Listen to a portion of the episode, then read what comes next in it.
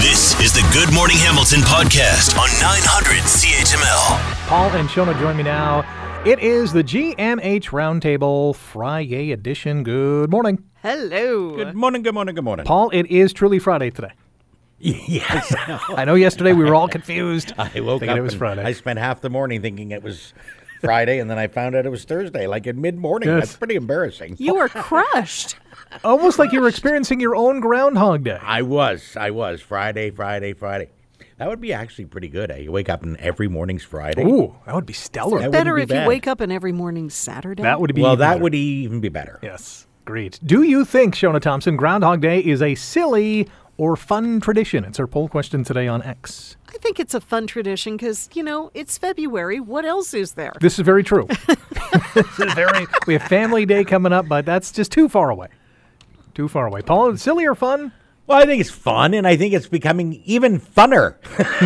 I mean, today I, I had I had no idea we had lobsters involved. Yeah. and now what was what's in Port Stanley? They got Port it. what- Stanley is two alpacas. two alpacas, and they're Yes. actually going to predict not only the weather, but the Super Bowl. Yep. So I mean, I mean, we're we're getting very creative towns. We got to think that I mean, with the way the internet is, soon you know Sally's going to be out with her kitten, and uh, Michael's going to have what his hamsters are Goldfish, yeah. saying, and the goldfish and all that. So it's going to the list.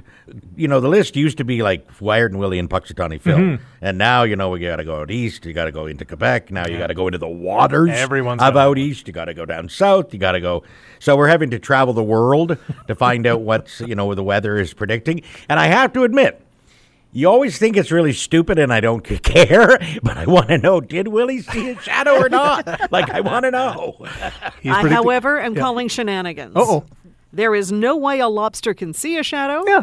And what's with the alpacas? They do not know Canadian weather. Well, I don't know. I don't know. Like, what is the pred- how did what is the thing? What do they say about this this this uh, the creature of the sea? The lobster? Not I don't know. seeing it. Benny the Bass in Buckeye Lake, Ohio, is predicting an early spring, and by how? Like, what's l- the, how do they- legend has it that you fill his tank with a bunch of minnows, and if he eats just one within three minutes, it's an early spring, and that's what he did today. Well, that makes a lot of sense. That See, does I'm make starting sense. to understand that now. Benny was hungry for an early start to spring. Benny the Ate Bass. the fish, yes. The only one was Lucy the lobster, predicting six more weeks of winter. Lucy might have bragging rights. We shall see. I know, but lobsters, you know, they're all filled with that encasement stuff. Like, they're kind of stupid. I just said, Lucy, stuff it. Yeah, yeah. Cover her in butter. With Yes. a little cultured butter. yeah, yeah, yeah. According to statistics from the Welsh Ambulance Service, the British 999 emergency number, like our 911 emergency line, took a bunch of pointless calls last year. In fact, 188 pointless calls a day. A day? That's 68,000 throughout the year. Pointless calls.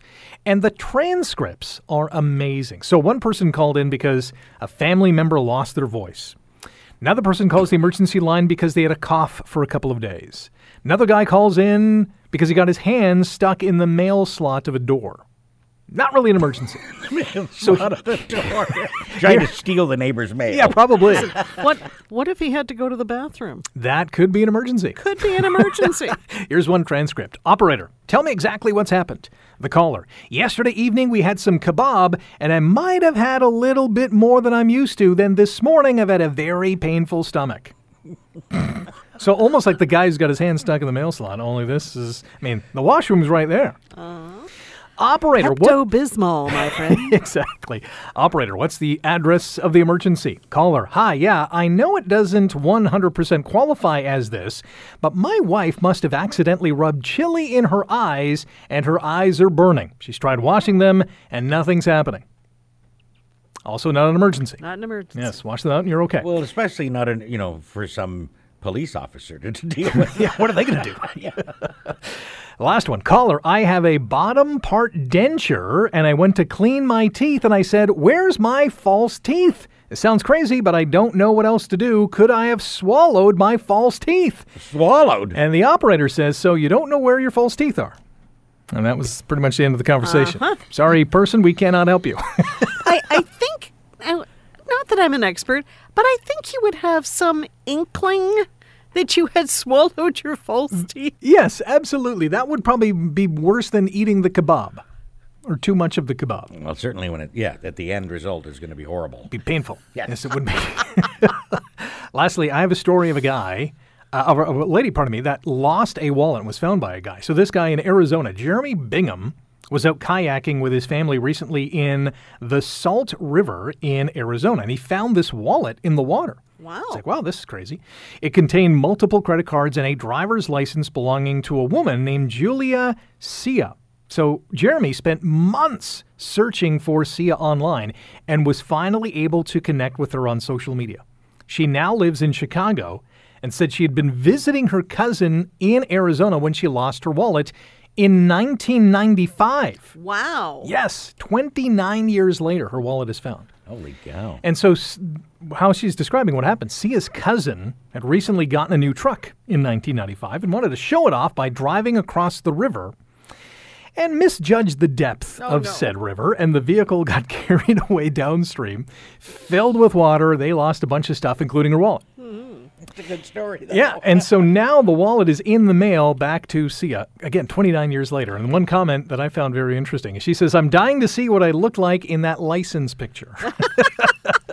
You know, I'm pretty sure the credit cards all got canceled. Yes. In the Who interim. knows how much cash was in there, but yeah. Moral of the story don't show off your new truck in a river. Oh my. Thanks for listening to the Good Morning Hamilton podcast. You can listen to the show live weekday mornings from 5:30 to 9 on 900 CHML and online at 900chml.com.